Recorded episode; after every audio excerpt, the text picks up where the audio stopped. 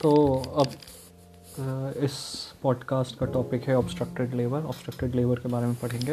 हम्म, ऐसे ही गायनी में काफ़ी काफ़ी पूछा जाता है। ये वाइवा का टॉपिक है। उसमें पता नहीं थ्योरी में आता है कि नहीं बट लेट्स कैरी फॉरवर्ड तो ऑब्स्ट्रक्टेड लेबर की डेफिनेशन क्या है? कि गुड कॉन्ट्रैक्शंस आ रहे हैं progressive descent of the presenting part arrest हो गया। क्योंकि कोई मैकेनिकल ऑब्स्ट्रक्शन हो गया इस वजह से। तो डेफिनेशन ये obstructed labour is the one where in spite of good uterine contraction the progressive descent of the presenting part is arrested due to mechanical obstruction ठीक है, इसका इंसिडेंस डेवलपिंग कंट्रीज़ में बहुत ज़्यादा है, एक सौ दो परसेंट है, क्योंकि वो बच्चा फंसा रहता है, लेकिन वो उनके पति शूतिए लाते नहीं हैं, औरतों को मरने के लिए छोड़ देता है। आधी दिक्कतें गायनी में जितनी भी कॉम्प्लिकेशन है, सिर्फ़ मर्दों की वजह से होती हैं।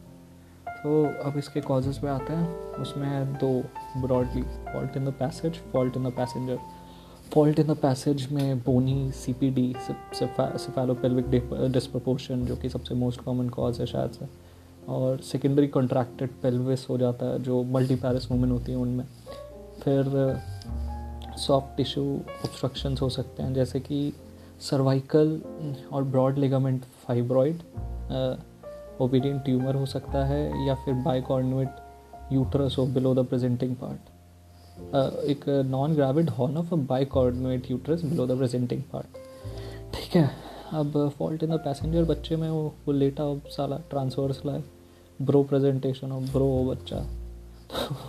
और congenital malformation of the foetus हो सकते हैं, उसमें hydrocephalus foetal ascites double monsters फिर big baby occipito posterior position compound presentation या लॉक ट्विंस ये सारे ऑब्स्ट्रक्टेड लेबर के कॉजेज हैं due to the baby morbid anatomical changes हो जाते हैं इसमें. यूट्रस को काफ़ी ज़्यादा दिक्कत होती है ब्लैडर में दिक्कत होती है.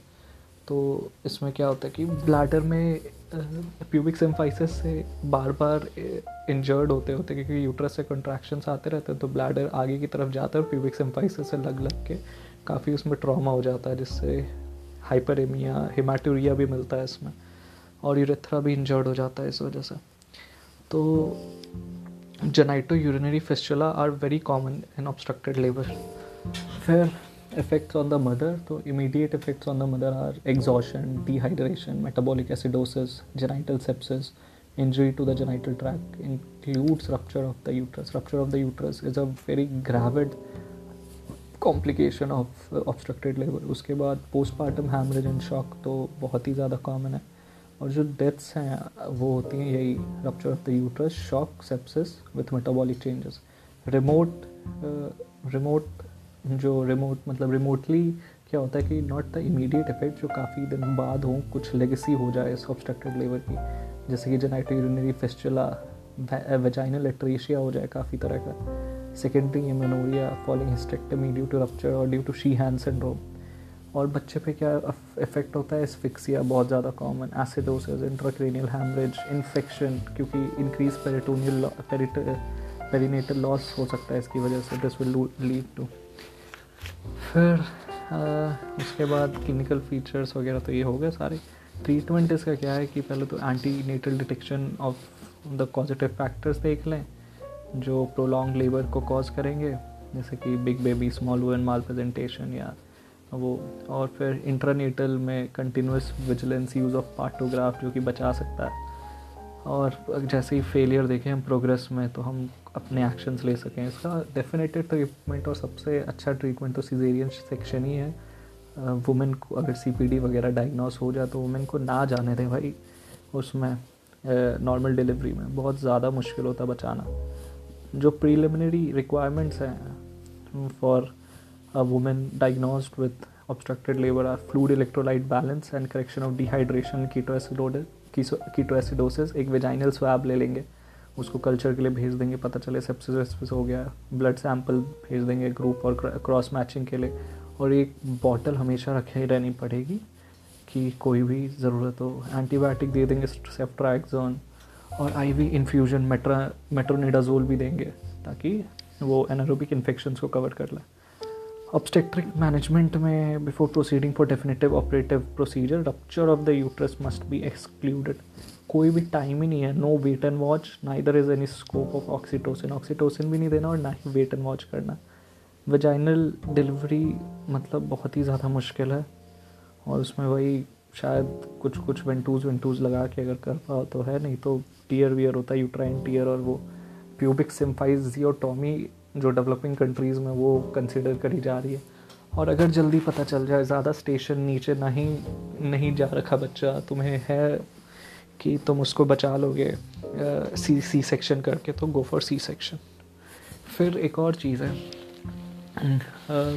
construction ring and retraction ring तो दो रिंग्स होती हैं construction retraction ring are generally seen obstructed labour और कंस्ट्रक्शन रिंग होती है कि manifestation of localise uterine incoordinate uterine contraction तो कॉजेज़ क्या होते हैं कि कंस्ट्रक्शन रिंग के undue irritability to the uterus और रिट्रैक्शन रिंग का जैसा कि बताया ऑब्स्ट्रक्टेड लेबर के बाद। सिचुएशन ये होती है कि सिचुएशन मतलब position usually at the junction of upper and lower segment of the uterus and once form the position does not alter और इसमें क्या होता है कि अट्रैक्शन रिंग में भी अपर मतलब उसमें ही हमेशा होती है junction of upper and lower segment और position progressively moves upward uterus uterus में क्या होता है कि upper segment contracts and retracts with relaxation in between and lower segment remains thick and loose but इसमें रिट्रैक्शन रिंग में क्या होता है कि टोनिकली कंट्रैक्शन होते हैं विथ नो रिलैक्सेशन इसलिए वो प्रोग्रेसिवली छोटा छोटा छोटा और कंट्रैक्ट करते रहता है और the wall becomes very thick lower segment become distance distended and thin out maternal condition constriction ring में कुछ अफेक्ट नहीं होता, लेकिन रिट्रैक्शन रिंग में maternal exhaustion and sepsis appear हो जाता. है एब्डोमिनल एग्जामिनेशन देखेंगे तो uterus feel normal and non tender and uterus is tense in tender in retraction ring foetal parts are easily felt. Fetal parts not easily felt. Ring is not felt. Ring is felt. Round ligament is not felt. Round ligament is tender and easily felt. FHS is usually present और यहाँ पे तो बच्चा मरने ही वाला होता। Vaginal examination भी कर सकते हैं तो lower segment is not pressed by presenting part lower segment is very much pressed by the presenting part ring is felt above the head ring can not be felt vaginally हाँ तो vaginal examination में सारी construction rings की finding मिल जाती है। कुछ कुछ जैसे रिंग फिल्ट होती है। वेजाइनल एग्जामिनेशन में कंस्ट्रक्शन रिंग में लेकिन रिट्रैक्शन रिंग में एबडोमिनल एग्जामिनेशन में प्रेजेंट होती है। लेकिन वेजाइनली नहीं प्रेजेंट होती।